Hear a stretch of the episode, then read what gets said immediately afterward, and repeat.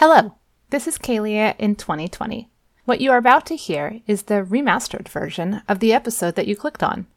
Why? Well, it turns out that when I started this podcast, I got some incorrect information regarding copyright law and fair use policy. After nearly two years of making content, this oversight was brought to my attention. There was mild panic, lots of guilt, and then a few fervent nights doing research. It seems we might exist in this gray, nebulous area of fair use for critique and commentary, and thus our use of a teeny tiny bit of the music from the soundtracks of the movies that we are critiquing and commenting on might be allowable. But then again, it might not. So, a few things. One, I don't want to be a jerk, even accidentally. Two, I think it's important to acknowledge when you mess up. But three, and this is key, I think acknowledging your mess up isn't enough. You have to rectify the situation if possible. And guess what? It's totally possible to go back into these old episodes and clip out the maybe illegal, maybe just slightly crappy bit of audio and replace it with a bit of music created just for me by the same composer and performer who made us our theme music. Which is what I'm going to do. And since I can't help but tinker just a smidge, I might clean up a teeny tiny bit of audio noise while I'm in there. I mean, I've learned a lot over the last two years, and who knows, you might be stumbling upon this podcast feed years from now. So why should your present day ears be punished because way back in time I hadn't yet found the noise reduction button? Anyway, without further ado, here is the podcast you came here for. Just slightly better.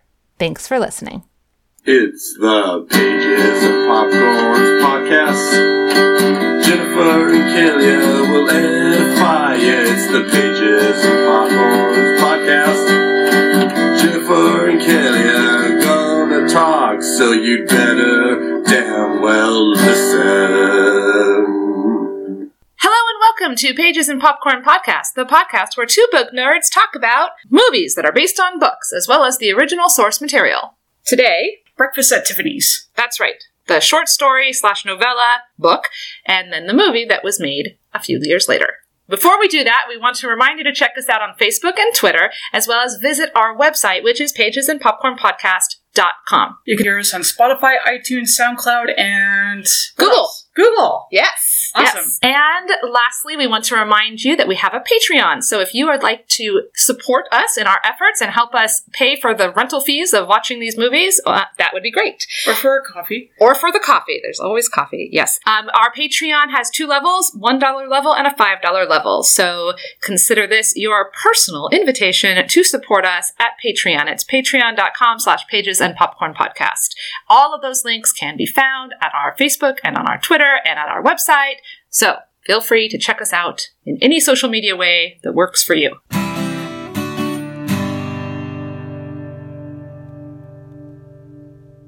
So, Kayla, since this is your choice, Yes, I had never read the book nor seen the movie, but I'd heard a lot about it, and I'd heard the song because I am a child of the 90s, and it went, I said, what about breakfast at Tiffany's? I she hate that said, song. I think I remember the film line as I recall. I think both kind of liked it. And I thought, huh, I wonder if Jennifer and I will both kind of like it. So maybe we should read it. She doesn't like the song, but I don't know if that bodes well or bad for the. well, it's not the movie or the book. That's true. It is just the song. So, I guess I'm kind of the same way. I never read the book, I never saw the movie, but I heard a lot about the movie growing up, and everybody loved Audrey Hepburn, and she was this iconic, chic, very skinny, modern girl of her time. So, yeah, it was kind of interesting just because this has been a, a cultural sort of, I guess, um, fossil Yeah, I, I think that it well, okay, I knew that there was a movie and I knew it was based on a book, and I of course heard of Truman Capote. Although I think initially I heard of him because in connection with Harper Lee and To Kill a Mockingbird, so that's a whole other thing. I remember seeing a movie poster for a movie, and it had a blonde girl in like some kind of cute PJs, and somebody was talking about breakfast at Tiffany's. Now, I'm pretty sure that movie poster was actually Pajama Party, but because somebody was talking about breakfast at Tiffany's and there was this picture of this girl in her PJs, I was like, oh, that must be this movie. Like, maybe there's a sleepover, and then girls have breakfast together, and somebody's named Tiffany, and how adorable! And someday, maybe I want to watch that. And then I got old and jaded, and I was like, I don't want to watch a movie about dippy girls having a slumber party and then eating breakfast together. And now you would watch it. I would totally watch a movie now about girls having a sleepover. so, anyway, yeah, that's kind of how I came to this. Uh, I was very tabula rasa, so to speak, when it when it comes to both the book and the movie. So I get to recap both, and I'm going to recap the book, and then I'm going to recap the movie. So here we go. The book, Breakfast at Tiffany's, published in 1958. Recap. Our narrator is our framing device. He is a writer. He's back in the old neighborhood due to a call from Joe, the bartender. Joe tells of the former neighborhood man photographer, Mr. Yunioshi, who came by with photos from Africa. Seems that while visiting a remote village, he found wood carvings that look just like Holly, a girl that they all used to know. When Mr. Yunioshi asked about who the carvings were of, the villager told him that a while back, a white lady and two white dude companions had showed up. The guys were sick, and the gal had made friends with a local. Special friends. Although Joe does not believe this because racism. The two, Joe and narrator, reminisce. Could this be Holly? Could it be? Narrator points out that Joe was probably in love with Holly, and Joe maintains that he loved her, but only in his own weird little way. Our narrator starts his flashback, and this is the total rest of the story. Goodbye, framing device. We knew you well. Back in the day, this narrator lived in a brownstone, and one of the apartments was rented by Holly Golightly, who had affixed a note of traveling on her doorbell nameplate. Enter Holly, quintessential manic pixie dream girl with flapper like tendencies. She is self centered and childish and apparently irresistible. She keeps losing her key, and poor Mr. Yunioshi, who lives upstairs, has to let her in at all hours, although she barters for this favor by agreeing to pose for him in his photography. She's a flirt and a tease. The first time we see her, she's letting a man walk her home, but not letting him in, and then giving him some crap about not giving her enough money for the powder room. More on the powder room later. Now Holly isn't ringing the narrator's bell at all hours, and the narrator goes through her trash, and a picture of a gal about town party girl emerges. Narrator and Holly finally connect when she needs his help because a horrid man who's come home with her has bitten her. Yes, bitten her. And Holly needs to hide out in narrator's apartment, wearing nothing but a robe, and he realizes that her dark glasses are prescription. Also, she names him Fred, after her much beloved brother. Some background is given on her, but it's very performative secret telling, and she contradicts herself and is purposely vague. He reads her one of his short stories about two women sharing a house, and she's quick to point out the queer theme. She uses the word dyke, and narrator Fred is shocked and appalled. The story bores her because she doesn't understand lesbians, but she wants one as a housemate because she wants someone who will do all of her chores.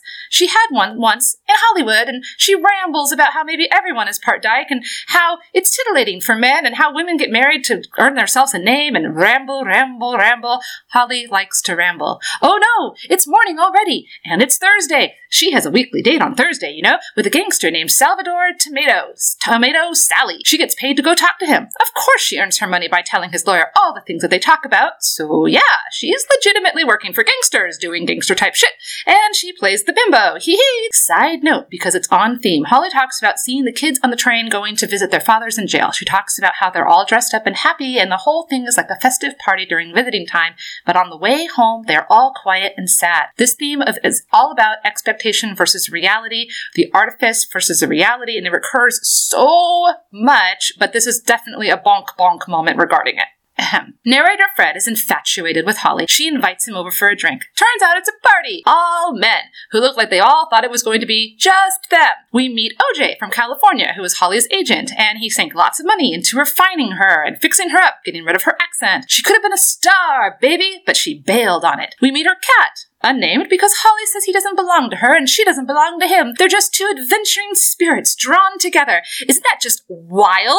Isn't that just so amazing? How carefree and how not tied down she is? We also meet Rusty, a babyish playboy millionaire who's gay, we think, and who also likes to get bossed around by Holly. He's also apparently abused as a child, and this is very quickly glossed over. And it's apparently also common knowledge. Enter Mag, a large, not terribly pretty woman who is also a model and who steals a bit of Holly's attention until Holly pulls a total bitch move and says, Oh, doesn't she look healthy? She looks so healthy. She looks so healthy. And suddenly Madge is not nearly as exciting to the men at the party. Important occurrence at the party also, Holly talks about the mean reds, which narrator Fred calls angst. Holly says they can only be cured by visiting Tiffany's, the jewelry store, because it's a safe place with nice men and clean atmosphere. She seems to be looking for somewhere to belong, somewhere to feel safe. The party ends when Holly and the men bail and Mag passes out.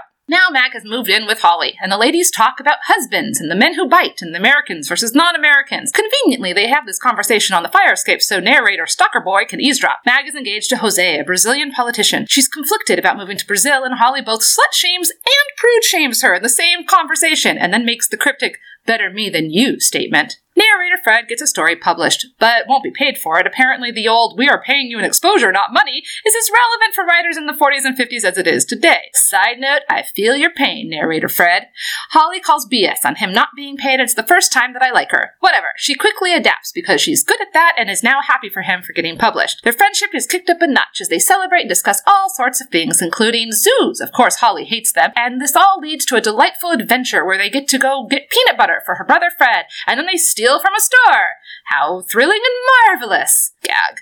Period of time of frolicking around and narrator friend watching the foursome, which is Rusty, Holly, Mag, and Jose from afar. He even follows Holly into a library at one point and spies on her as she reads. She's studying up on Brazil, of course. Christmas! Huge tree decorated with balloons because everything has to be bigger and more exciting than real, and a gift of a bird cage from Holly to narrator Fred. And now, the falling out. Holly and OJ think narrator Fred is on the wrong track with his writing. Negroes and children? Apparently those are not an important topic. His story doesn't mean anything, says Holly. Narrator Fred is offended and asks for an example of something that means something. She gives Wuthering Heights, and he's like, oh, well, yeah, that's a classic. But it turns out that she's talking about the movie, not the book. And you know what sort of person likes movies more than books. Anyway, they argue. She's offended narrator writer Fred. He doesn't let the bird cage get thrown away, but almost, and they avoid each other. Another tenant tries to get Holly evicted and it circulates a petition. Narrator, full of regret, Fred doesn't sign on this, but he does sort of agree. Enter an older man, obviously from the country. He seems to be a stalker. Narrator Fred talks to him, and no, it's not a stalker. It's not Holly's father. It's Holly's husband. Record screech. Yes, see, Holly was married, happily, according to her horse doctor husband named Doc, in Texas, and mother to his children. His first wife had died. She could have stayed there in relative luxury, but no, she had read too many magazines, according to Doc, and had just bailed on them at one point. She left her beloved brother Fred behind and had just disappeared. Her real name is Lula Mae which I love. Okay, so back to the marriage. She was apparently 14 and mm-hmm. destitute and starving when Doc and his family found her and took her in. Yeah, 14 and married. Yikes and gross and no. There is a reunion between Lula Mae and Doc that narrator Busybody Fred helps facilitate. Then they go off to make up, have make-up sex gag, and then Holly puts Doc on a bus, kisses him goodbye, and convinces him to just leave her in New York. Apparently, you can't cage a wild thing, and if you love a wild thing, you won't even try to cage it. Holly remember, is a wild thing, don't you know? She's so wild. Her best line does come at this point. Quote, it's better to look at the sky than to live there. Such an empty place, so vague, just a country where the thunder goes and things disappear. Holly and narrator back in her good graces have made up, but it's still a shock when he reads in the paper that Rusty has been married, he thinks to Holly, but no, to Mag. He finds Holly throwing an epic fit, breaking everything in her apartment. Over love? No. She's fine with the switch of partners, but her brother Fred has died and she is distraught. Jose moves in, and he and Holly are a couple now. She's depressed, but also suddenly very housewife into and cooking and nesting. Of course, because she's pregnant with Jose's baby, and she's still racist, but now it's apparently okay, or something. So she's learning Portuguese and planning on moving to Brazil with Jose and getting married. She's decided to love Jose, so that's that. Climax! In two parts. First, Holly and the narrator, no longer Fred, go horseback riding, and no longer called Fred's horse gets scared by a gang of kids and runs off, and no longer Fred is in danger, but Holly and a mounted policeman manage to save his life. All very exciting. Recovering in the bathtub later, the police enter no longer Fred's apartment and arrest Holly. The woman cop tries to touch her, and Holly snaps at her and calls her a dyke and gets a slap for her efforts. Then off she goes, leaving narrator naked Fred, not Fred, behind. She's arrested. For what? Well, someone got wise to her visits to Tomato Sally in prison and her passing on info. And he is a big time drug gangster, so arrested she is, and she loses the baby. Mag and Rusty are no help. They quickly distance themselves from her. Jose leaves her as well. OJ from California sends a lawyer, but Holly Bean Holly has decided to skip town and run away. Pussy whipped narrator helps her because reasons. He's whipped, I guess. They get her stuff from the apartment, including No Name the cat. Holly leaves No Name the cat in Spanish Harlem. She's a bitch to the cat to get it to run away, and then two blocks later has a change of heart, but it's too late. The cat has disappeared. So off Holly goes. On to her next adventure. One cryptic postcard is all narrator Sad Sack gets, and that's pretty much the end. Oh, Postscript. He found the cat that had been adopted and seems content to finally belong to someone. Narrator never got over it, hopes that somewhere out there Holly also has found a place to belong. The end. That was the book. The book, which was written in 1958 but seems to be taking place during the war, not seems to, they were very clear about that. It was taking place during the Second World War. And the movie had set more in the 60s. Yes, which we're now going to talk about. The movie, which was made in 1961. Here's my, like, two, three sentence recap, and then I'll do my actual recap. A party girl socialite named Holly, who can't be tied down, falls for the golden haired novelist who moves into her building. They run around New York being young and carefree, then they make out in the rain. She has a cat named Cat. She looks amazing. She's really thin. The end. Which pretty much. That's pretty much what happens, but let's do the recap. We start off with Audrey Hepburn in a black dress, pearl sunglasses, getting out of a car and enjoying a pastry and coffee in front of Tiffany's. She is legit having breakfast at Tiffany's as the sun is rising. Anyway, she's lovely and sad, and she eats her snack and sips her coffee and looks at the windows, and then she meanders away. She gets home and is accosted by a dude in a suit who's been sleeping outside in a car. In order to get into the building, she buzzes Mr. Yunioshi, a Japanese man played by the decidedly not Japanese actor Mickey Rooney. More on that later, but mm. oh my god. Muttering about how much he dislikes her, he names her Miss Golightly and lets her in. Suit guy tries to guilt her into letting him into her apartment, saying how he paid for dinner and drinks, etc., but she is coy and sends him on his way. He bangs on the door in a fit of anger. He keeps telling her as he's banging on the door, You like me, I paid, doesn't that give me some rights? You like me, you like me. Ugh. Oh, and Miss Golightly promises to let Mr. Yunioshi take photos of her in a flirty sort of way. Then, whatever, a cab pulls up outside, and out comes Studley Man with luggage. In a karma twist, he rings Golightly's bell until she, passed out and sleeping it off, wakes up and lets him in. She has a cat and earplugs and somehow puts on a man's shirt that buttons up in the back in the most awkward way imaginable. She lets him into the building. He rewards her by asking if he can use her phone. In her apartment, we get the wild child vibe. Her phone is in a suitcase. and the cat jumps on the Studley man. Character development. The cat has no name. She is a manic pixie dream girl, doesn't want to belong to anyone or anything, and she name drops Tiffany's. She's just crazy about it. Tells him about the mean reds, the fear of when you don't know what it is that you're afraid of, curious to go to Tiffany's. He goes to make his call, but upon hearing that it is Thursday, she flies into a freakout. Suddenly, she isn't hungover anymore, but a flurry of activity, getting dressed, explaining that she's going to Sing Sing. She's going to visit the head of the mafia, Sally Tomato. She gets paid to visit him. Studley man seems out of his element, but intrigued. Oh, and she names herself as Holly. She admits to using men for tips and getting cash. It's euphemism for call girl, and it's not even all that well coded. Off she goes, whistling for a cab, the same cab that a much more respectable lady has arrived in. This lady names Studley Man as Paul. Tiny flash of jealousy on Holly's face as the ladies are introduced. Mrs. Failstrom? But we will call her Mrs. Moneyskirt, gets out of the cab. Paul introduces her as his decorator. Emphasis on the pause. Then Holly is off to Grand Central, and Paul and Mrs. Moneyskirt head upstairs. Mr. Yunioshi is awakened again by loud music, and Holly is climbing out of her bathroom window to escape a drunk man in her apartment. She ends up outside of Paul's window and sees Mrs. Moneyskirt leaving a worn out, naked in the bed Paul. She leaves cash on the table. After she's gone, Holly wakes Paul up by climbing into his room. They chit chat. She names him Fred after her beloved brother. She outs Paul as a gigolo, but says she understands completely. They get to know each other. She is top banana in the shop department, and he is a writer. Now he's working on a novel. She calls his bluff by pointing out that his typewriter has no ribbon. Some more background on Holly. She likes to tell stories. She doesn't want to answer questions. They have a platonic cuddle that turns into a nap cut short by him trying to be more intimate and soothe her after a bad dream. She gets upset and bails.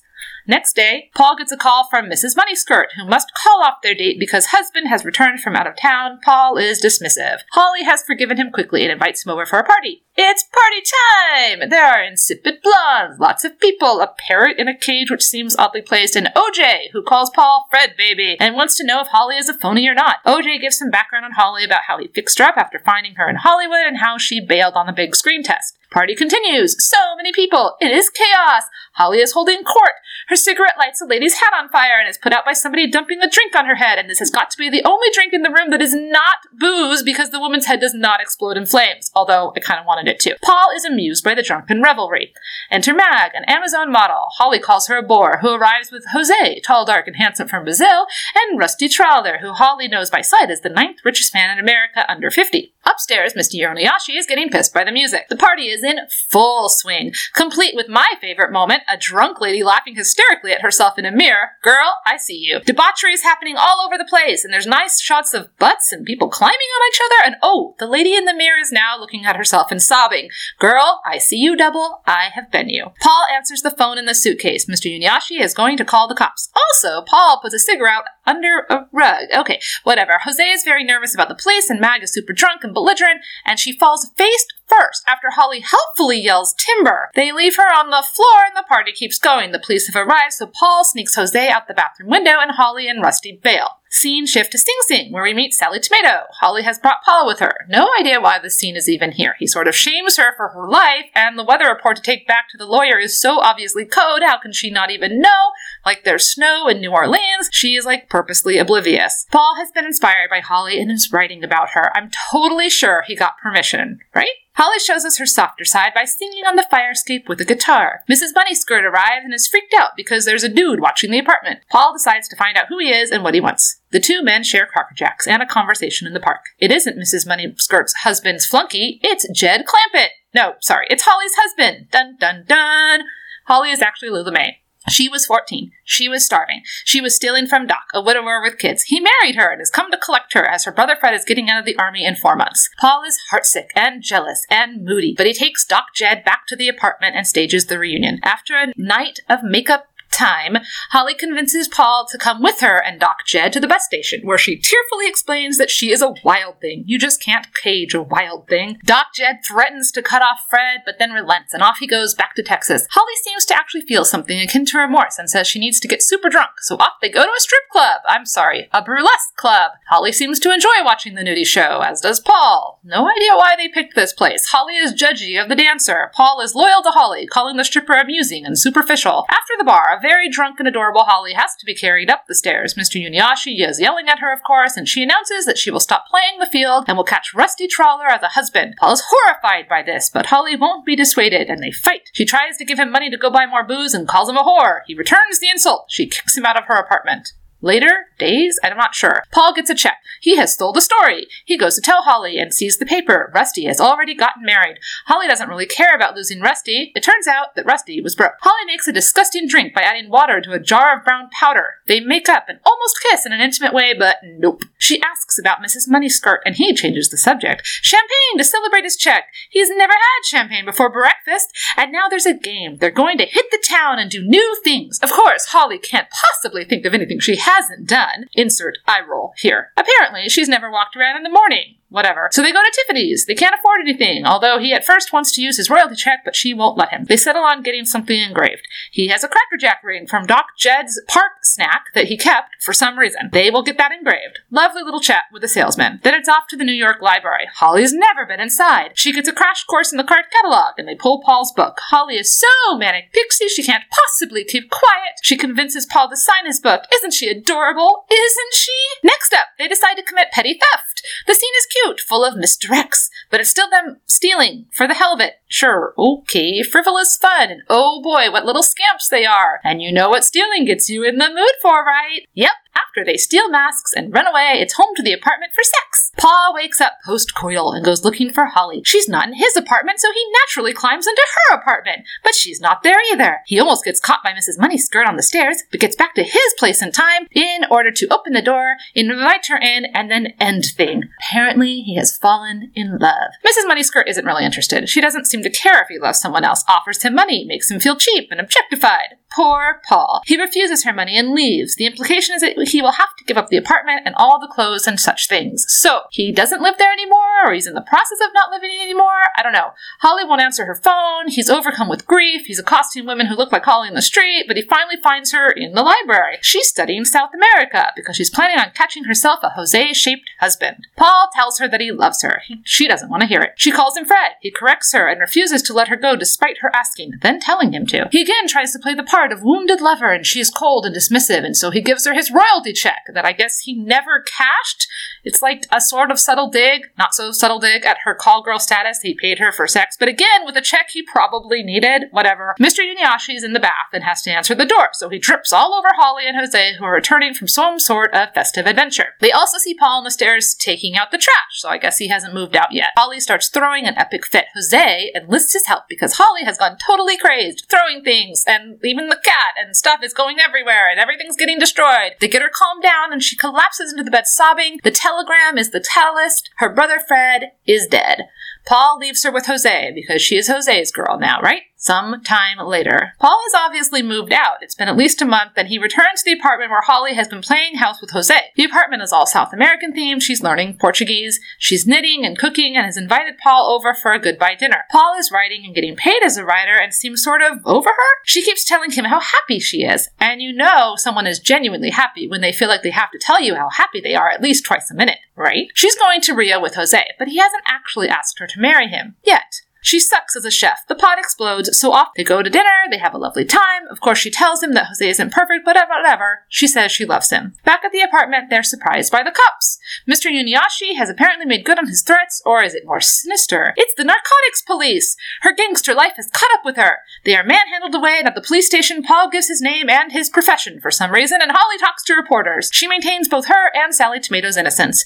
Paul is let go and called to OJ in California, gets Holly a lawyer, and she'll be released the next day. Paul is dispatched by OJ to go clean out her apartment. Next day, Paul and Kat are in a taxi waiting for Holly, and Paul has a farewell letter from Jose. Holly is sad, but puts on a brave face with the help of makeup. She wants to go to the airport and use her ticket. She's off to start a new life. Not with Jose, but just a new life. Paul tells her again that he loves her, that she belongs to him. She freaks out, is cruel and cold. She's wild, remember? Love is a cage. She won't have any part of it. She kicks the cat out of the car in the rain. Paul loses his cool, calls her on her massive amount of bullshit. He tosses the engraved ring at her and then goes to look for the cat. Holly breaks down, puts the ring on her married finger and runs after him and the cat. She mouths something at him and then asks about the cat. Dramatic looking for cat in an alley in the pouring rain ensues. Tensions mount. They stare at each other, and then the cat makes noise. So at last, Holly has found the cat, and then she kisses Paul as Moon River plays, and I guess they're going to live happily ever after.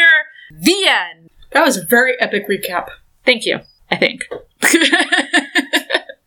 Well, it's very detailed, but then, like, there was so much going on in this story plot wise. It was very soap opera there was, there was a lot of plot. Yeah. It's interesting because usually a short story or a novella, when they make it into a movie, they have to add a lot of stuff, and they really didn't have to. They didn't have to add.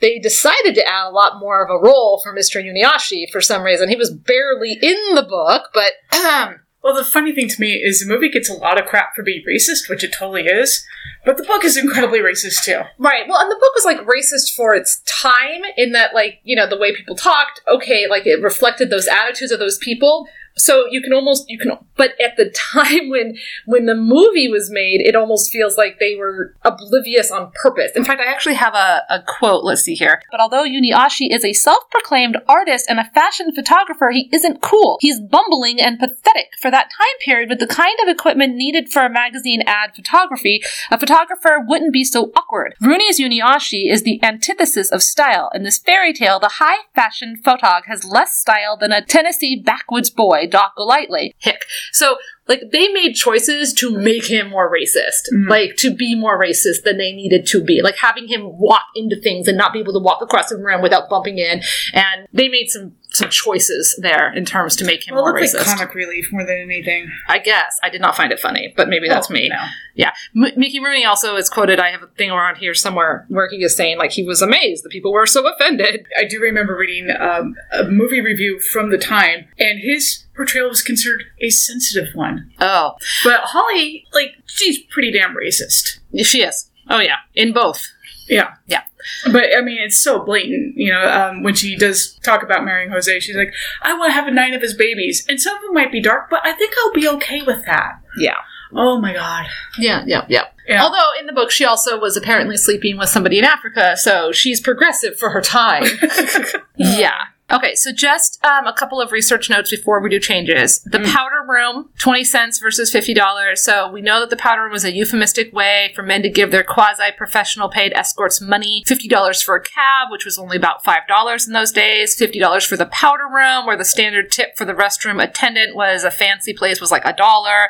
It made it seem like it was less sordid. It ended up, at a time when the monthly rent was about $100 or so. So that's kind of the idea of that. And then another thing that I just thought was interesting to point out today you can get married at Texas at 14. But you need parental You need consent. parental consent. I couldn't find if that was different back then, but I, but I can only imagine that if it's 14 now, it was definitely 14 then. And if you need parental consent now, you probably didn't need parental consent in the in the 40s and the 50s. Yeah, so, that was so gross. blah, blah.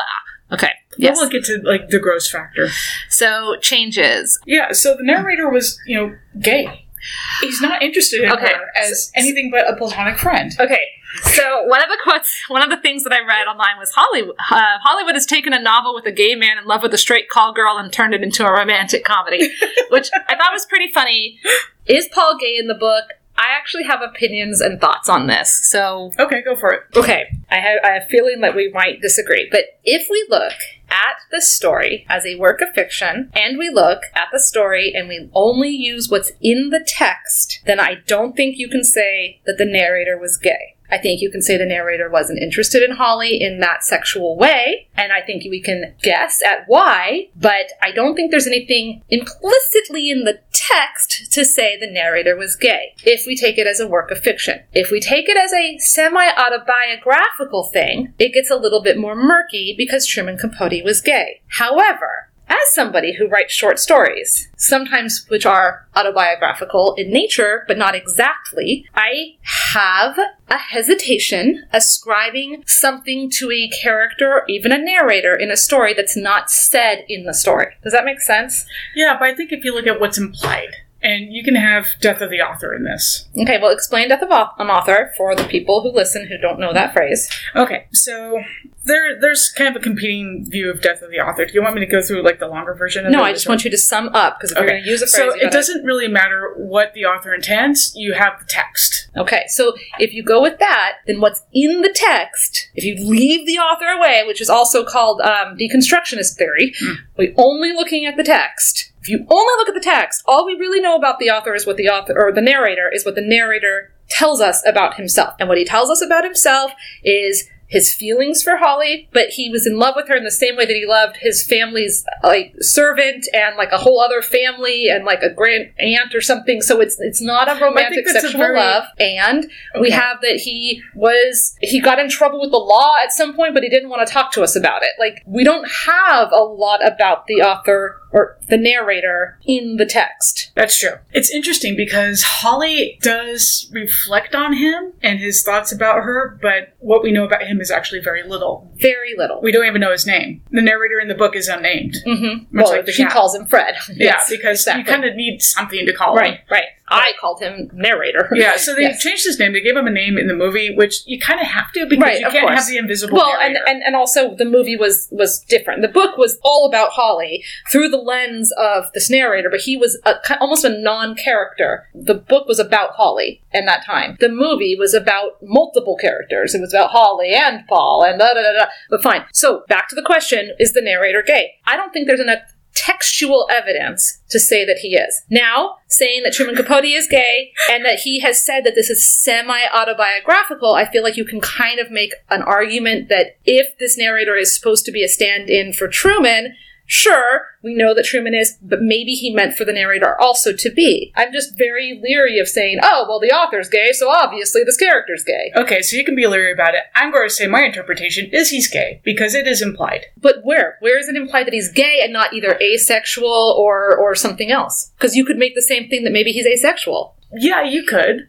um, but it just doesn't come off that way. To me, it comes off that he is gay and has this sort of interesting relationship with Holly. But is there any textual evidence for that? But that's my point. It's it's implied, but it's not explicit because most of the book, and this is where I think you know when you're looking at more sensitive subjects, it's a little bit hard because Truman is really hammering you. Like her name is Holly Golightly. Her last name is fucking Golightly. Almost everything is like bashed over your head. This is a theme. I think this would be a good book for like early high school, just because these themes are so obvious for people to get that if you are looking at like subtle language cues, they just don't come off. Okay, it's because there's nothing in the text, and I think you could, sure, you could imply that he's gay. I think a lot of people just assume that he's gay, and that bothers me. It bothers me that people are just like, "Yep, that character is obviously gay because the Why author's gay." you? Because I write things, and I'm not all my characters are, are queer. It's I I think it does a disservice to an author's credibility when you're like, "Oh, well, you're a white middle class queer lady, so all your characters are white middle class queer ladies, and if you write outside of your lane, nobody will take you seriously." yes, there is this this tendency to ascribe things to the author that aren't necessarily there. I'm not doing that based on Truman Capote. I'm looking at sort of you know the wacky party that she's around, the sort of life that she's living, the people that she surrounds herself with tend to be nonconformist in society. But their narrator wasn't part of that. He is. He says he's not at home. They're both people who don't feel at home in society. They both feel like they're kind of outside of society. But I'm just saying way. there's a variety of reasons why he Yeah. might not feel at home. What if he wasn't white? Yeah, but that would be kind of obvious because he doesn't use language. Like, you know, he, I'm just saying specifically, whenever he mentions somebody's race, he'll mention their race. He never says, oh, well, there's this white woman because almost everybody Okay, but he also mentions gay people, and ta- they talk. They talk about dykes. He talks about Well, the- she talks about dykes. Uh, Yes, and he and and he doesn't respond. He wrote a story about lesbians and didn't realize that they were about lesbians, according to Holly. right? I mean, I feel like if he was in, you know, so what does that mean? Okay, but Holly might read stuff in there that isn't necessarily true. Um, Holly Holly's might see things that aren't. Mm, mm. Yeah, Holly. Holly is not the most reliable person in this. Well, no, but I I would agree with that. I, I just yeah, I uh, Because if you look at So do you think his story she's talking was about actually- as the gay guy at the party, he's talking about it, Rusty. yeah, but that character is somebody who is fighting their homosexuality. Mm-hmm. And so maybe the narrator isn't, but that's what I mean. They they have. I just this- don't think that. I feel like if if he if his if he was supposed to be gay, not just accidentally gay, but if he was supposed to be gay, written as gay, that he would have responded to Rusty in a different way, or her comments about the dykes in a different way, or there would have been some breadcrumb for the. But does he color reader. on anything? He doesn't color on anything. Well, Exactly. no, but he doesn't even internalize talk. He internally thinks about what she says about like Wuthering Heights and like other stuff. Like he he inter- he does have a little bit of an opinion about stuff. The only thing he gets, he really cares about is when she criticizes his writing, and he almost wants to hit her. yes. And that's the only time he's ever really critical of her. He's very loyal in that when she's his friend, he won't say anything. But when he's kind of angry at her, he's like, Yeah, you know what? I kind of like the neighbor's little petition that she's passing not around, and that's more it." spiteful than anything Yeah. else. But he never calls her in anything. So when she's blatantly racist, he doesn't say a word. Right. Which I say could mean he could be just as easily. So I'll grant that he could be asexual. But for me, that felt like a gay character. But We've talked about this for like 20 Probably more than anybody else Yeah. would want to, but yeah. So okay. Anyways, but they changed it, and now he's not definitely not gay in the in the Mhm. movie. He's a gigolo, which obviously I think they did to make it less scandalous that she's also sleeping around for money. You know, a sex worker. Two prostitutes fall in love. That's what this movie And really what is. got me about that is okay. So going on to another theme, I know we're talking about changes, but this leads into another theme about the sexuality that's present here. Mm-hmm. Is that it seems at once very open sexuality and at the same time very slut shamey. Oh yeah. And that pissed me off to no end because In this is the bullshit that women have to put up with where you're supposed to be a virgin and experienced. Right, right, right. You're talking about the movie Yeah. specifically now, right now. Yeah. Yeah. And well, and then even in the book where she they're having this conversation, she and Mag, whose part was a lot smaller in the movie. You Mhm. know, there wasn't she wasn't a Yeah, roommate. these characters are much more fleshed out in the novel. yes, they are. Yes, definitely. But, that like she she to no literally slut shames her and calls her a prude in the same conversation. Yeah. And gives her crap about both things. There's no right way to be. It reminds me of the conversation for the Breakfast Club of you sleep around and then you're slut, you don't do it, you're a prude, and women are still stuck. These are your two roles. It's Right. Madonna or whore, and Yeah. there's no middle ground. Well, and then even not to jump too far to the end, but like we can have this this movie where she's making her own rules and she's happy and blah blah blah. But then of course at the end it's uh, she's going to be solved by falling in love and heteronormative wins for the day. So yes, you can be promiscuous and yes, you can have body autonomy, but really don't you just really want a ring on your finger and a husband? Oh, of course you do because you're a woman and it's 1961. Yeah. That was in. I have something in here under themes. Other what the fuckery. And so implied child abuse. Oh my god, yeah. Okay, so it's like this throwaway line about how Rusty was abused as a child. Yeah. And then, okay, and then for Holly, not only was she Married at 14. married at 14, which is gross, but also at one point she's tallying up the number of people. Under 13. She doesn't count them. She says, yeah, anything that happened under 13 doesn't count. I- oh I my was- god! It was like one tiny little line. I was like, what? Whoa. What the fuck? Can we go back to that one line? yeah. What the He fuck? doesn't call her on that either. Yeah, yeah. There's a lot of stuff that just, oh, well, yeah, Jose wants to end our marriage, and of course, he has every right to because I'm a fallen woman for this reason. I'm like, he thinks you're pregnant, and he was going to marry you, and now he's not because of. What the fuck? You're. You. He. Yeah, yeah, Ah! yeah. Do you think she was pregnant? I.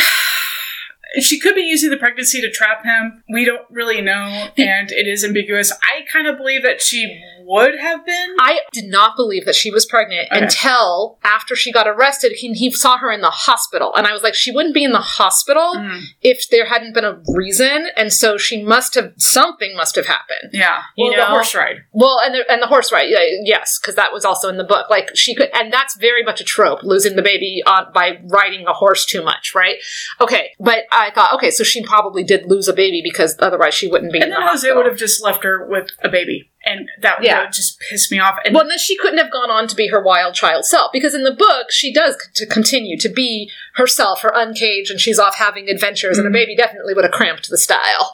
so yes, okay. Anyways, but yeah, of course, for 1961 movie audiences, we just skip that whole baby part. Well, and I, I okay, so this is something I, I kind of did like about her is that she does rescue him. That was such a traditional role reversal. oh, in the book with the horses. Yeah. Yes. Yeah, so she rescues him, and it is. I mean, if you look at it symbolically, she loses a baby, but she wasn't meant to be a mother. She is much more of this kind of masculine, androgynous figure.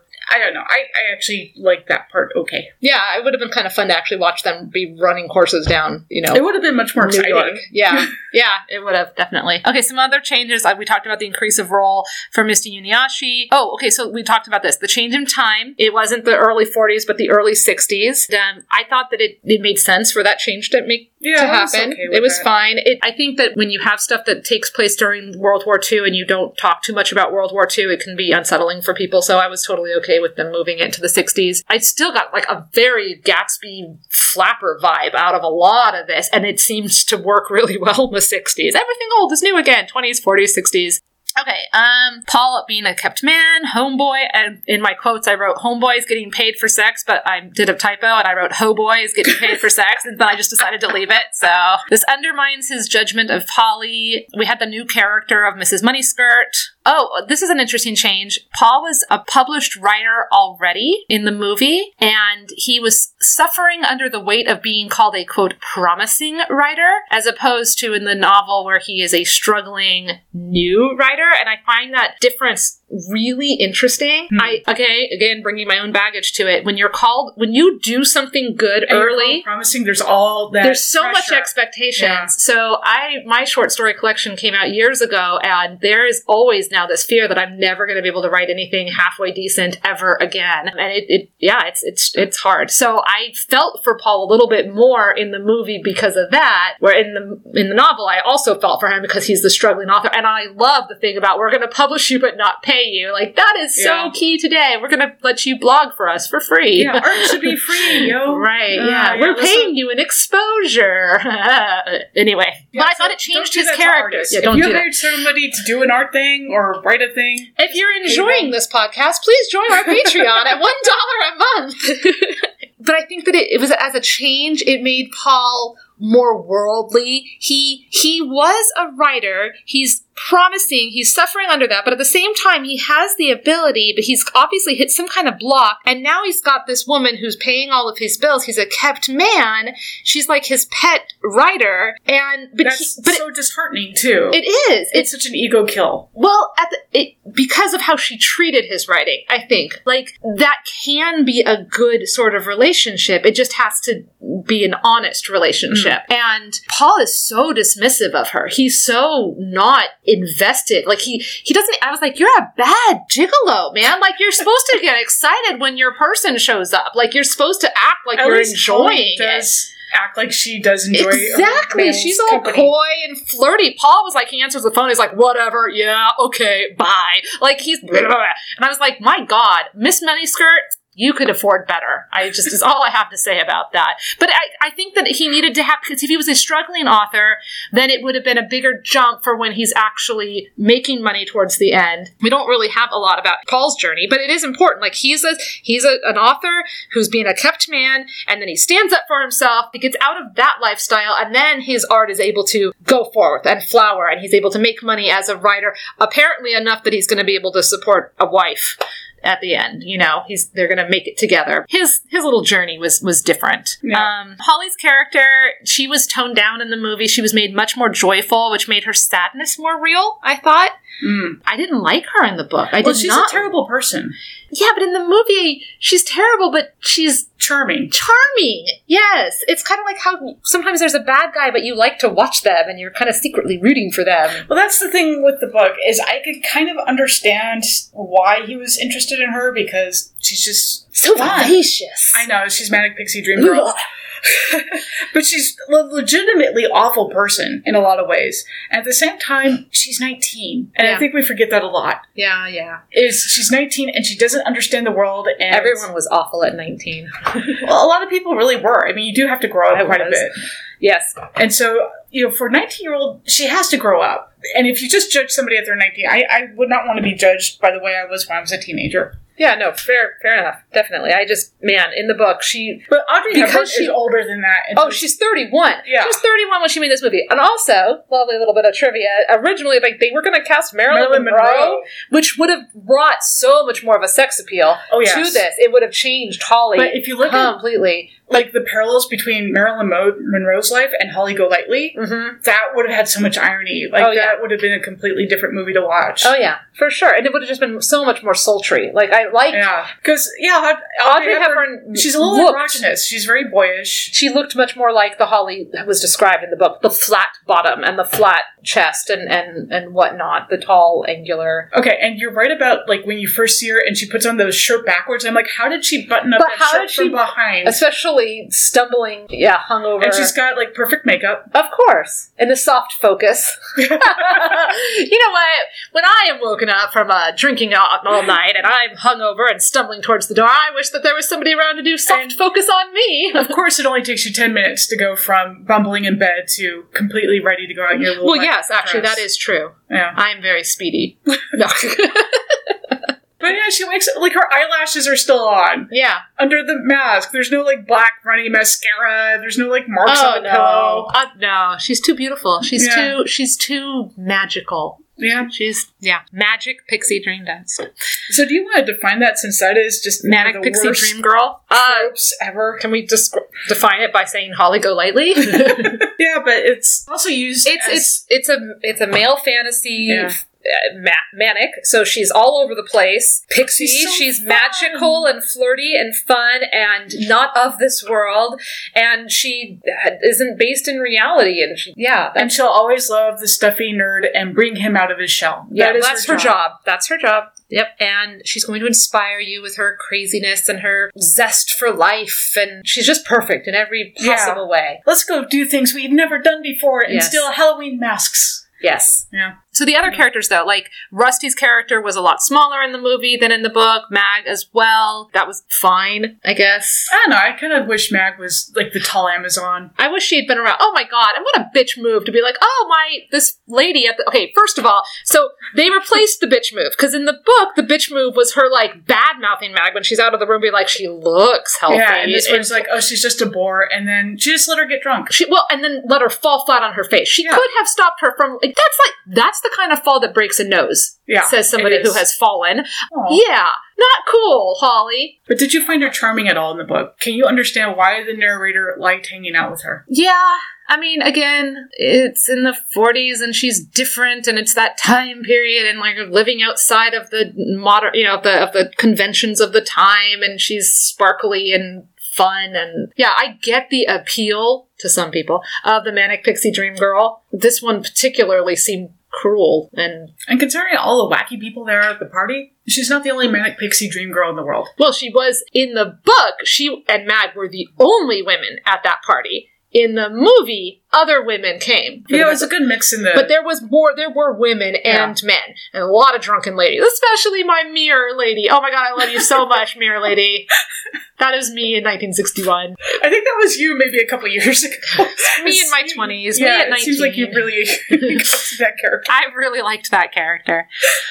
Yeah, so the love story, the happy ending aspect for most of the film. It reminded me of Valley of the Dolls, that party scene. Mm, okay, yeah, I can see that. It's Oh, we're so crazy. We're so crazy. We're gonna answer a telephone in a suitcase. We're gonna climb around under people's feet. We're gonna put our cigarette under a carpet for some reason. I don't know, whatever. Okay. Okay, so here's like a nice little thing that I stole off the internet that I will link to on the blog. Okay. For most of the film, the irresistible, irresponsible icon that is Hepburn's Holly Golightly signifies glamour, alluring idiosyncrasy, and nonconformity. Yet by the end, much of her subversive potential has been undone. Like a crackerjack box, the effervescent Holly initially appears to contain a limitless set of possibilities, but the film's archetypal Hollywood ending yields only the generic prize, the union of hero and heroine. So, yeah, that's just confirmation that the heterosexual monogamous marriage symbolized by the ring can be Holly's only permissible fate. Yeah, so this goes a lot to the ending. I actually do have something similar with the movie, and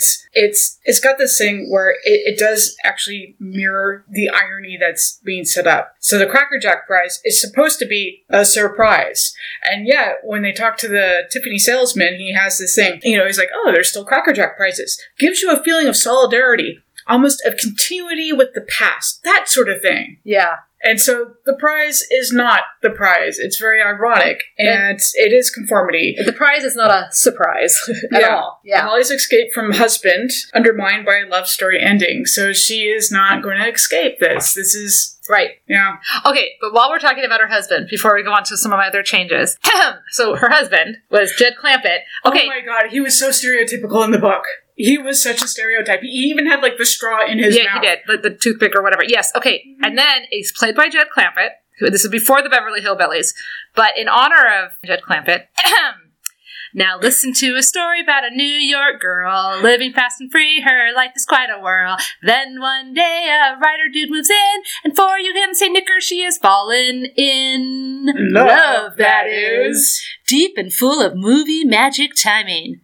Next thing you know, the pairs of love struck duo running through the streets in masters being fools. There's no place that they would rather be, but Holly gets arrested, so it's all c'est la vie. Adios, my dear. Off to another adventure.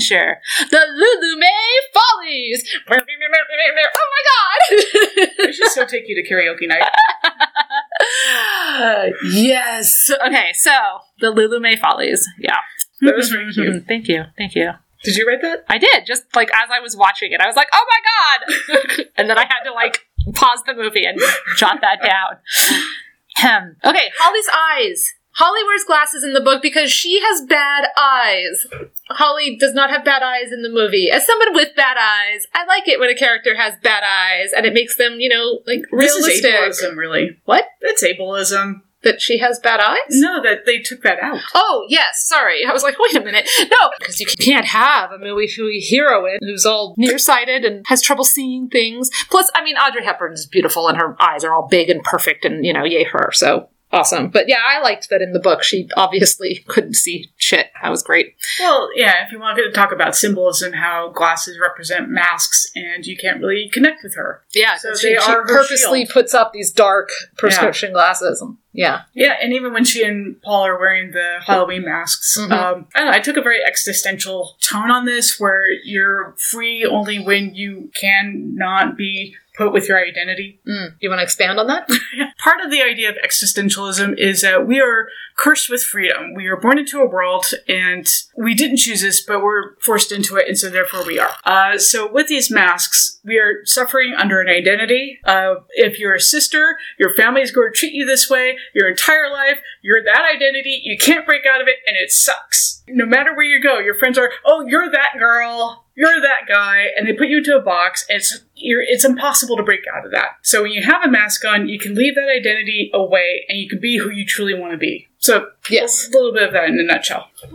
And that's definitely Holly. Yeah, Yes. yeah, she is all about the mask and trying to be her own sort of free person. Right. So back to the ring. You Oh, know, okay. what Paula gives her in the book is a St. Christopher medallion that he gets at Tiffany's Right. because she's the traveler. Mm-hmm. And yeah, we don't have that romantic plot. And I was just pissed at the movie for this. Right. Like the book wasn't my favorite. I thought it was kind Well- of interesting. I don't mind that I read it. I'm happy I read it. Whoa, whoa, whoa. Skipping, skipping, skipping to the end. I want to stick with you with, with the thing that gets engraved, though. In the movie, literally, it's her husband's Cracker Jack box. Then he takes this ring that he doesn't want because it's crap. It's just a crap out of a box. He gives it to Paul. Paul keeps it as a memento of the dude he shared Cracker Jacks with who kind of fucked up his perception of Holly by realizing that Holly was married. But he keeps And now she's a tainted woman, whereas being a prostitute wasn't tainted, but Right. being married was. Right, well, well, he's he's a prostitute too, so you know, Yeah. I mean, pot, black kettle, blah. So, anyways, but he keeps this ring, and then get you know, so then they they have it engraved, but he doesn't say to her like when they're at Tiffany's and they're like, we can get something engraved. He doesn't pull it out and be like, your husband gave this to me, but like, like I just like if I was hanging out with my frivolous friends or whatever, and then they yanked out a ring out of their pocket, I'd be like, well, where did this come from? Like, what is? Of course, she's not. She doesn't care because she's Holly, so she's all like looking at her own self. yeah, of but course you would carry a ring in your pocket. of course, because you're a man. You're just waiting for the right girl. That I whatever. just, I feel Okay, that so- she's random. Like she'll just pull out packets I- of sugar just because. Packets of nuggets out of her backpack. Um, no, shh. So, but I paused it when I was watching it. I couldn't see what was engraved on it. It, it was supposed to be her initials, right? But could you see what it was? no, it was. it was all tiny. blurry, and I And couldn't. it's it's a crap. well, I know, I know, I know, but I was wondering, like, because they did show a close up of mm. it, but I just couldn't quite get it. No, I didn't get it. Okay, I don't know if he picked HL or you know so, or HG or readers, if you would like to contact us with your Yeah. answers, please if you have that because i screened i like saved it and like looked at it and i just couldn't quite get it anyways so anyway so this ring that was tossed aside by her husband but now he's going to use it and then at the end of course she gets it puts it on her finger and off Yeah. they go. Okay. So themes. I felt one of the major themes was the difference between artifice and reality. Yes, I really felt that like that part in the book where she's talking about the people going to the prison and they're acting all happy and they're all dressed up and it's like a party and then they get on the train to go home and then it's like back to your real life and everybody's sad and it's like they put on this brave face this mask of happiness while they're there but then that's not real and there's so many other examples of things that are real versus not yeah. real Holly is domestic, but she's fucking up at it. She says she's happy, but this is like right after her brother died, and she's obviously depressed. She can be really cold, and yet she's very loyal to her friends. She hides her fear with this mask of, well, I don't care. I'm just going to kind of go about my day. And they're like, you're going to go to prison. She's Right. like, Oh, no, no, blah, I won't. I won't go to prison. And he's saying you can't hide from this. right But this also to me goes like she's this very surface glamour girl, but there's a hardcore survivalist in there. Right, and I thought that was interesting. And on my my fake versus real list, I have the books on Holly's shelf. So they're all in the book. The her books on her shelf are basically her scrapbooks and her notes about the people that she's you know trying to get information about, or like mm-hmm. you know to mold herself. She's a gold digger in a social life. Right, to mold herself into, but it looks like it's just their regular books and stuff. And she has this line about, like, you know, I gotta learn about horses, I learn about baseball, and if a guy's not into horses or baseball, then he's not into girls. okay, whatever. Anyways, but then and then in the movie too, she like now when she knows that the library exists, apparently she'd never been in there before. Now she's going to go to the library and learn how to, you know, and she's going to use the books to study about South America and stuff, which to me makes me think she really had been to the library before, but it was so important to Paul to be put in that position of showing her something Yes, they that make she her much more of an authoritarian, masculine, right, and more since she always con- con- she's much more dependent in the movie. Like she asked him to go with her to Sing Sing, and it's like she's done that how many times? I, I don't understand why that was there. She asks him to go with her to the tr- bus station. To, Yeah. And I think part of that was to maybe just to, to have him in those scenes. but it is much more feminine to have her dependent. Oh yeah, and so she remakes herself to whatever the guy needs. And so for Paul, he's the writer. So of course, oh, I've never been in a library before, but I don't buy it. I think that that was just a put on for his benefit. She because, reminds me a lot of Scarlett O'Hara. um, yeah, You know, very glamorous, very social, but again, when you come down to it, she's going to survive, and she will fuck over anybody to survive. Right. And her reputation, she's not as wanton as she pretends, at least that's what she says. Only 11 lovers after all. At 19, She said 11. well, 11 letter lovers, but she's 19. She's Oh, 20 yes. when she Yeah, says yeah, yes. that. Yeah, yes, yes, yes. Okay. No judgment. No, doubt. thank you. her, her reputation is otherwise, and, you know, whatever. And so that's ultimately what fucks up her relationship, her chances with Jose. But, okay. Let's see here. I thought sort of the weight thing was interesting because when we see her uh, chronologically at the youngest, she's starving, she's stealing to survive, and then her husband says, "Oh, she was so plump," yeah. and then later on, after her brother dies, she gains weight again. So there is something going on with that. Yeah, definitely. That well, and that's an internal misogynist thing about how we conform again our bodies to be And this is also to be. kind of the time when like super scrawny came into fashion, and then like yeah, Twiggy slim is in, yeah. and you know all of that stuff. But it, it definitely, she was starving and skinny when she was roaming the countryside stealing eggs, and then she's technically starving and skinny when she's roaming New York, you know, taking tips. You know, it's that same kind of survival thing. It's it's convenient, but it's chic to be that thin. But oh my god, you guys, she's so skinny in this. Way. There was a couple of scenes where like her, like Audrey Hepburn's arm would move, and I would look at her arm and her wrist in particular and be like, it's just bone. I not skinny shaming. I'm just saying she could have put on a Yeah, couple it could be her natural. svelteness. I don't know, but man, it was it was it's bony, Yeah. bony.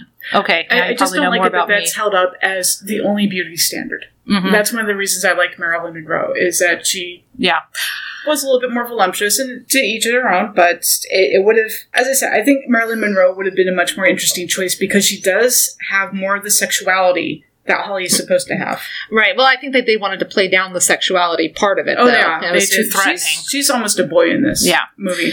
Um, again, with our duality aspect, we have our book smarts versus street smarts. Her research, she has does a lot of research in order to present herself as Flip. So in the book, he follows her to the library and she's doing her research. Like Yeah. that's that's on her own. That's she didn't need him to show her what the library was, and she had her scrapbook. So she's researching to present herself as la la la, somebody who doesn't care and somebody who just happens to know things and will say the right thing at the right time and all of that stuff. And then we have the, the major theme of duality, which is the cages and the zoo and the prison and the constraints, both real So, and imagined. Here's a quick question: Do you think she really didn't know that she was passing drug messages?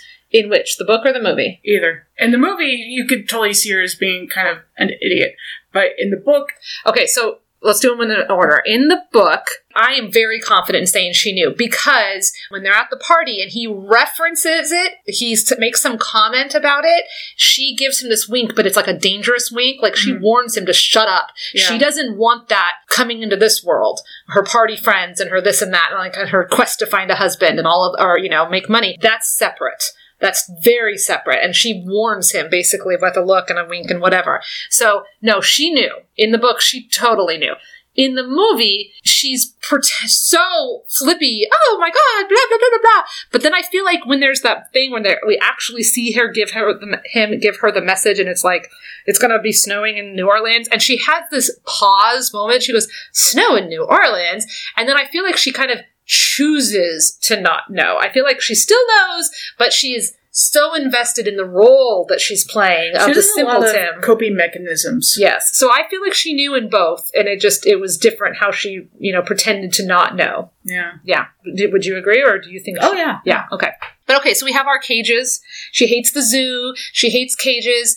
That was less in the in the movie. She has a whole thing about the wild thing, but she has like a bird in her apartment, a, a parrot cage at the party. Like OJ's looking at it, the beginning of that scene. So it felt kind of strangely put there. In the book, she buys a narrator the bird cage, but makes him promise to not ever put anything inside of it. You know, and she. Well, the parrot is never mentioned afterwards, so I wonder if it's like one of those things that's. I just, it's know, like a weird set dressing. Like it was there, but it's it's not. And you And and, it's I, never mentioned again. and you don't really see it anywhere else. So I I don't know. It was very strange. I was like, somebody didn't read the book. so I, I don't know. Maybe somebody thought it'd be fun to bring a parrot to a party. yeah, I That, well. it felt more like that because her apartment, there's nothing there. Yeah, and it's not there, and the cat's there, but yeah, whatever. Okay, hey, hey, hey. sorry. speaking of cats, moment. yes.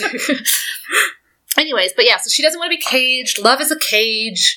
so says somebody who doesn't understand what love is, in my opinion. yeah, but in the book, I mean, there was there was that love. Um, Okay, if love is a cage, then you're loving wrong. Yeah, but like that's why I felt so bad about Joe Bellas. That last scene with him is really heartbreaking, where he knows that she's messed up and he just doesn't care. He still gonna call her the limo and he hands her the flowers, but they drop on the floor and he just has to go cry. Yeah, Joe. The Poor Joe. bartender's left out of the movie, Yeah, which Joe is Bell. fine. I didn't care. Aww, You like Joe. Joe liked hockey, so yay, Joe, but whatever. Okay, I had a couple other little. I thought it was interesting how loyal she was because as a survivor, it would be super easy for her to turn on Mr. Tomato and okay, I'll just give evidence and move on with my life, and that'll be easy. And Oh, she doesn't no. do that. No, but she doesn't do that not because she's loyal. She doesn't do that because that would fuck her up in New York. She would not be But she safe. leaves New York anyway. It doesn't matter. Like she, she has to leave that safety there. She could eventually come back, ride triumphant or whatever. But like, you don't mess with the mafia. If you, that's a survival thing. She even says,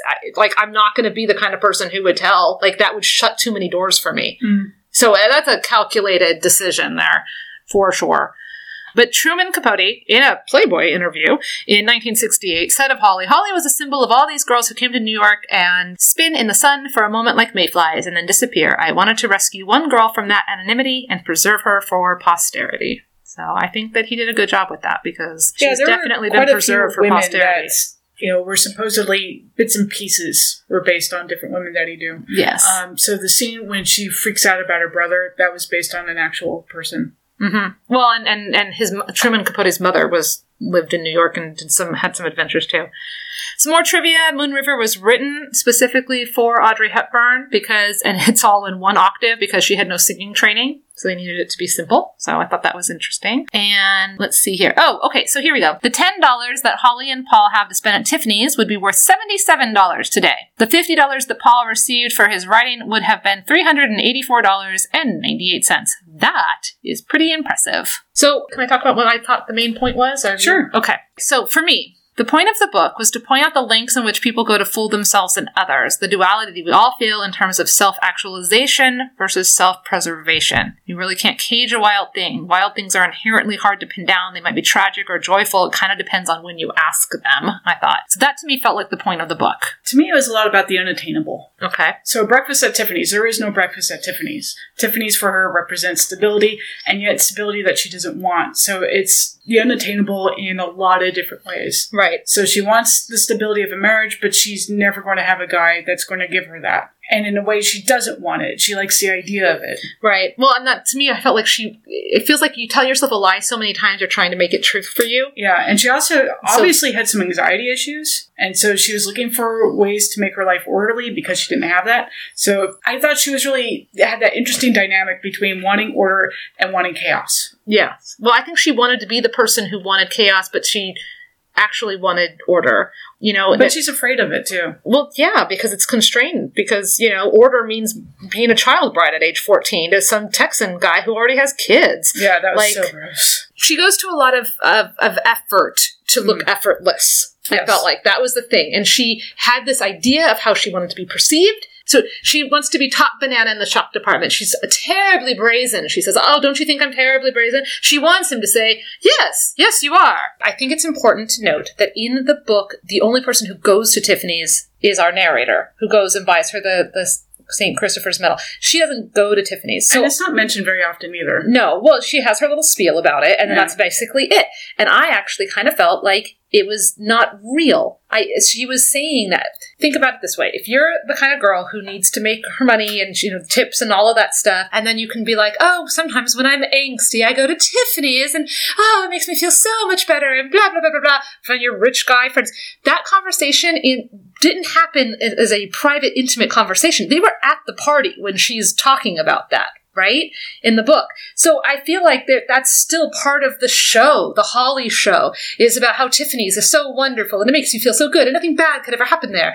Like seriously i, I just didn't buy it. In the movie it felt more real because again we open up with her literally eating breakfast at tiffany's and it's like you know, she definitely seems to have some kind of a relationship, and that seems like to be the unattainable thing. Like, you know, but I feel like the point of the movie was different, but whatever. So in the book, I just, you know, she wasn't about the Tiffany's as much as it was kind of a symbol there, but it really felt, I think, almost maybe the misunderstanding of who she was. He was like, oh, Tiffany's is important. I'm going to get her this, this medal.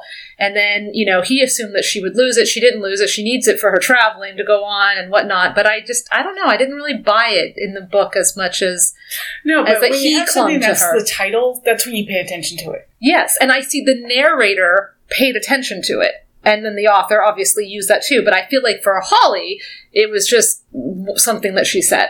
I didn't quite buy it. For, for her to be an important thing, as much as the narrator was like, "Oh, I get this feeling of angst, and this is what she referenced." And but again, you think that the point of the book was about the unattainable, which makes sense for Tiffany's. I think the point of the book was about the idea that we put forth of ourselves, and to me, that is her putting forth this idea that that she wants Breakfast at Tiffany's. Where does she? Does she not? I don't know. I don't know what Holly actually wants. So, as a quick diversion, because I will come back to this, what do you think of the naming conventions? Because, again, they are not subtle. right. You know, so we have the no name cap because we can't name things. until they belong to somebody or something. Yes. Yeah, so go lightly. That's so Right. really obvious. And from her husband. Her husband was Doc Golightly. yeah, She kept her husband's name when she was in New York. yeah, it's Granny Weatherall. It's the Weatherall is ironic, and so he's kind of an. It's ironic that she gets her name from him, and she took the name rather than who he was. Yeah, and and then she changed her first name and not, Yeah, but, but she took the spirit of the name, whereas he was. but I also feel like she got the name Holly while she was in Hollywood because I'm pretty sure that OJ knew that she was Lula Mae And I could not stop with OJ in Los Angeles. oh my god, I was- could not stop. He was that. hilarious. But so I know, like he he was like, okay, so Lula Mae Golightly. is a good last name, but it can't be Lula Mae. if you look at Meg, what was her last name? Wild Wild Wildwood something. Wildwood. From the Wildwoods. We're hill people, she says. Actually, I grew up on a street called Wildwood. well, there you go. And then the gay guy, um, he's named after a Rusty really Trawler. no, uh, Quinn.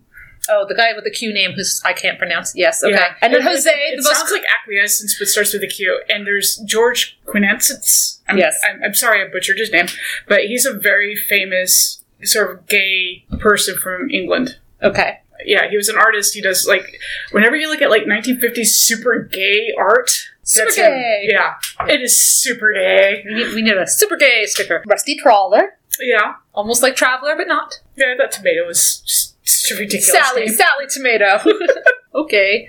And Mr. O'Shaughnessy, the, the lawyer. That's very, oh, I wonder what ethnic yeah, so he's got persuasion this Mr. naming O'Shaughnessy convention is. going on, and that's why I wonder. Well, are these people like who they are, or are they their artifice? Is Holly really Holly Golightly, or is that an artifice of her? I, that is to me i think the artifice i think that that is who she's decided to be who she's decided to present herself as. I would guess that she was not calling herself holly golightly in africa traveling with these other guys i'm sure she has some other new flighty name But we we go to identities, and is Holly really looking for an identity? Because at 19, you really don't know who you are. yeah And there is that kind of push pull between you want to go out and have adventures and freedom, um, and it's also really scary. So I can see where she's got this issue with security and yet wants freedom. 19 is definitely a time when you're figuring yourself out and you might make choices that you wouldn't otherwise make but that's what i feel like is holly's still figuring out who she is sure the author's still or the narrator's still figuring out who he is. He's becoming a writer throughout the course of this you know novella.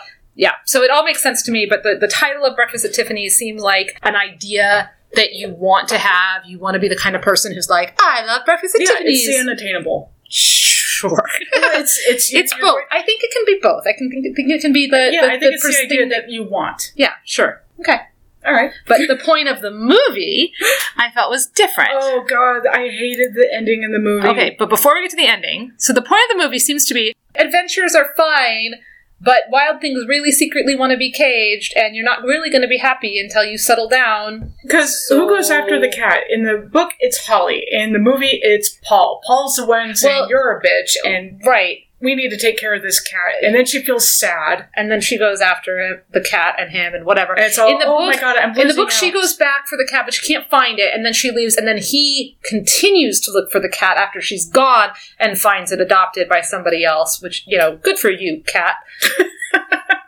Yay, Cat. Cat is a survivor.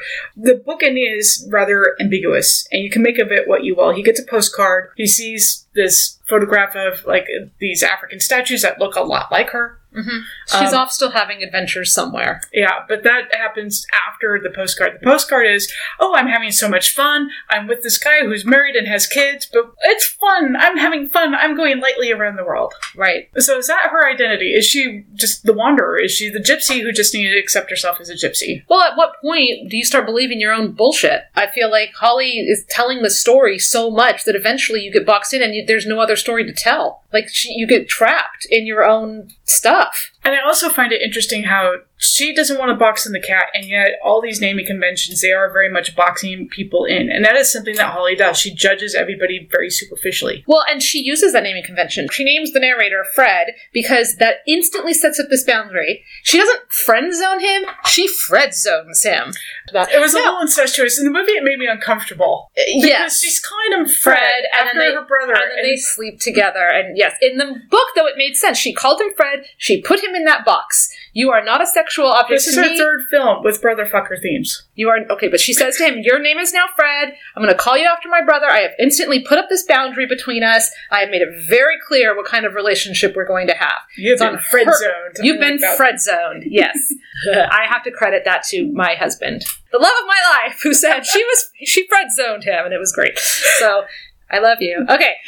Speaking of love, love is not a cage if you do it right. I'm just going to say that. This movie tells us a different story. It tells us that cages Okay, I think I might have a bit of a misnomer from the last one of, oh, love sucks. I don't think love sucks. I am a romantic at heart. I just don't like it that that is. That is the antithesis of the book is that she didn't have this romantic relationship. She didn't get caged. She was her own person. And for ill or good, she's just going to accept the world and she's going to move through it. Yes. She is the survival. She'll figure out something. Yes. And then, no, we can't have that. We can't have an independent woman. And so it is so subversive of what the good message is. Yeah. No, and we've talked about this before. When Yeah. the when the movie completely changes the point of the book, it's a disappointment. And I feel like we understand why the movie did that for its time, for the happy ending, for Audrey Hepburn, for all of those reasons. I get it, but it is a little disappointing that it became so cliche, happy ever after, in the rain, now we're together and all the problems are solved. I like Casablanca's ending. I like that I she like goes off and ending, too. goes to her own life, and he does his Well, own thing. And, And, they, I, didn't she? Didn't Audrey Hepburn do that in a different movie? Was it Roman Holiday? I'm trying to remember. no, that had a romantic ending. Did it have a, there was some other movie she was in where like they didn't end up together. Like they she went a different direction. I, I could swear I don't know. Maybe I'm maybe I'm conflating something else. Well, know? she did have like two later films, but neither one were well received. This is like her one great movie role. You don't think Roman Holiday was a great movie role? I think it was okay, but it's not as well known as Breakfast Well, at no, Tiffany's. not as well So known, this is sure. her iconic role. Right. When you think of Audrey Hepburn, you picture her in the outfit from Breakfast at Tiffany's. Yeah. Yeah. You know, that, that black dress. Which again, I want to get into symbolism here. That one black dress, all she did was change the trappings. Changes the the the necklace, changes the earrings, changes the hair, changes the scarf. It's the same dress multiple times. It again is like this chameleon thing, changing to fit the circumstance. The so to way that understand fashion, does. it's all about the accessories. Oh yeah, for mm-hmm. sure. Well, and in the movie, she's got this great line about like you can tell what a man thinks of you by the earrings he gives you. You know, the mind reels, she says as she looks at these sparkly earrings that then she freaking wears later. So you know, it's like okay, yeah, okay. Okay, my favorite comment about the jewelry that men buy women is it comes from The Office, and it's Jim's wife. I forget her Pam. Pam, thank you. And she says, Women never buy heart jewelry. Whenever you see a woman with heart jewelry, it's something a guy gave her. And that is absolutely true with my jewelry. I've never bought heart jewelry, but my ex, that's what he would buy. And it just seems like Huh. That's what guys think of. Well, I want to be romantic. It should be in a heart because hearts are romantic. Hearts are simple. I don't know. I think I bought my daughter a heart necklace. well, yeah, but she's a girl. I I'm mean, trying to think if I have. I, have you ever bought yourself heart jewelry? No, I don't buy myself a lot of jewelry though. I don't think I've ever It's either a ring or it's hearts. well, the real way you know what a man thinks of you when he buys you jewelry is if he's paid attention. Because I cannot tell you how many men and women both have bought me earrings, and y'all, I do not have my ears pierced. So,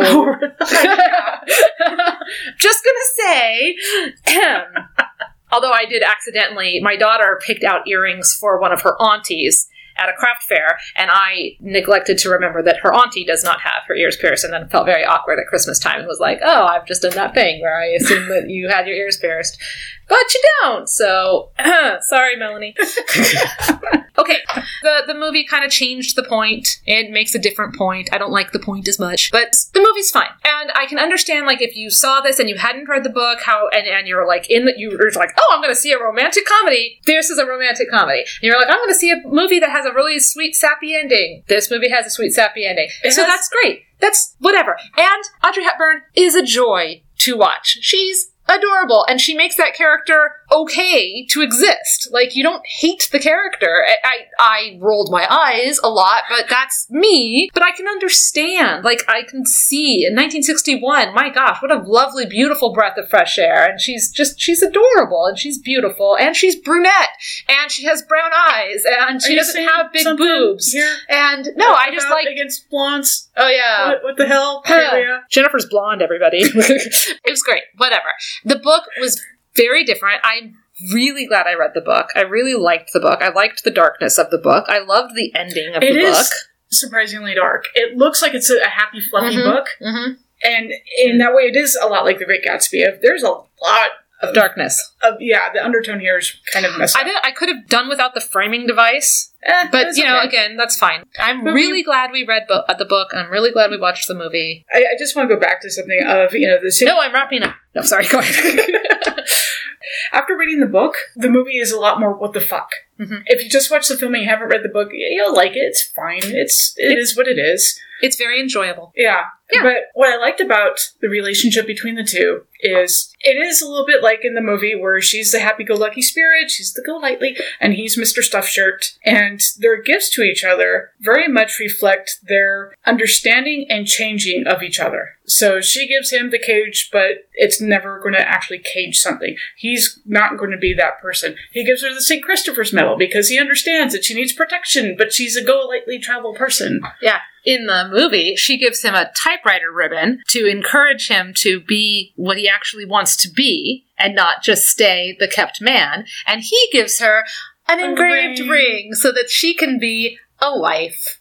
There's nothing wrong with being a wife, but that's not a woman's only role. Okay. The last it. thing is what is your interpretation of the end in the book? Because it is ambiguous. Do you take it as a happy end or as a dark end? He's a successful writer and she's still off having adventures. Great. Okay, but is because the postcard, if you look at the postcard, She sent a postcard and she was like, I'm happy. Sure, maybe she is, maybe she's not. She's still playing that role, whatever. and she's but then she's. making bad choices about men. Let's, uh, uh. let's not slut shame or oh. sex work shame making bad choices or bad decisions about men. I don't know because i don't because all we have in the postcard is what she said. But then what we know after the fact is she's traveling with two men in africa and obviously has no problem sleeping with a local. So like you go holly. I am the one who said earlier, don't judge 19 year olds too harshly. I'm sure she grew up, became a much more worldly person, a much less judgmental person as she became, a, you know, I'm hoping she became a better person. And it's not slut shaming to say, okay, you're with a married guy who has kids and you're still fighting the security versus freedom. okay I, I mean I, I feel like the the husband who's cheating on his wife can be shamed because he's doing Yeah, something wrong move. Yes, that's a dick move. Don't be thinking with your dick.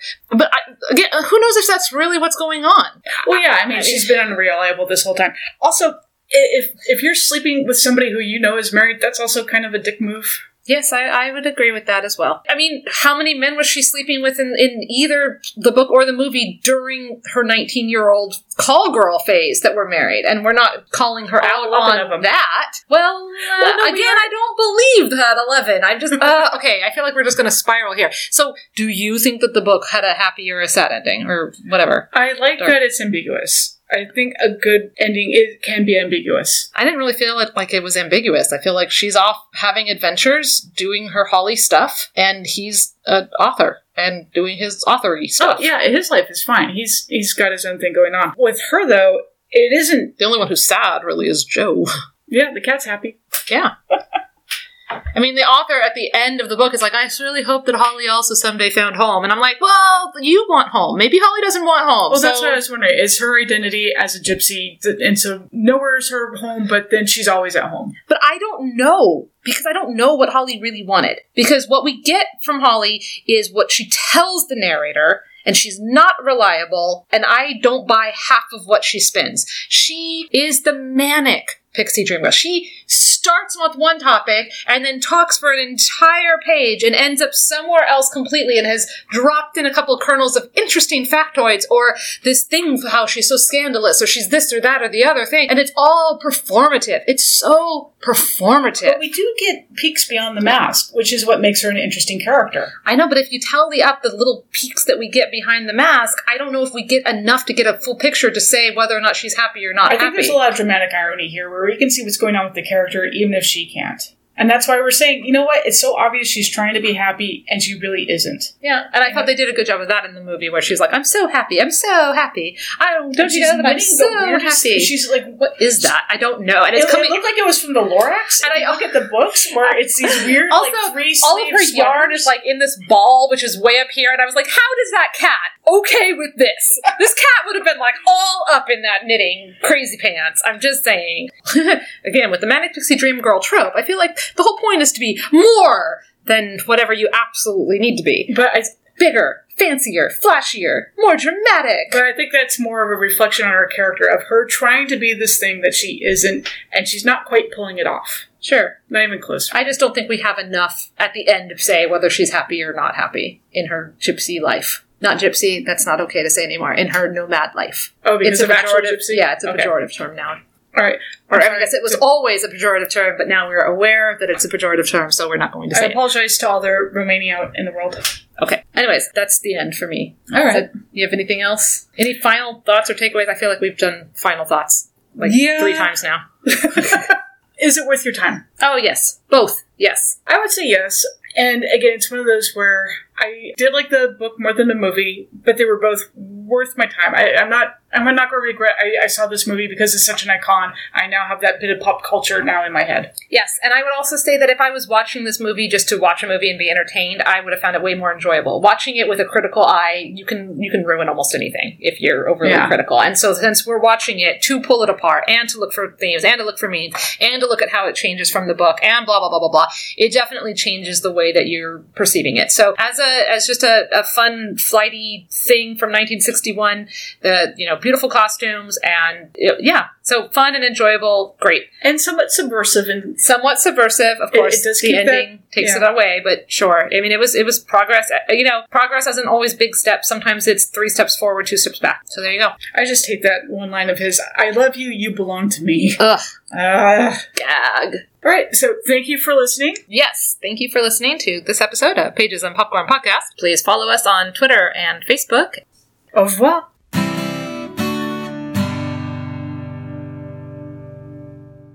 i like the cat That cat looks so sad in the rain. oh my god That that movie cat was so goddamn pathetic. that movie cat was awesome It was actually that movie cat had more personality than paul kind of yeah. yeah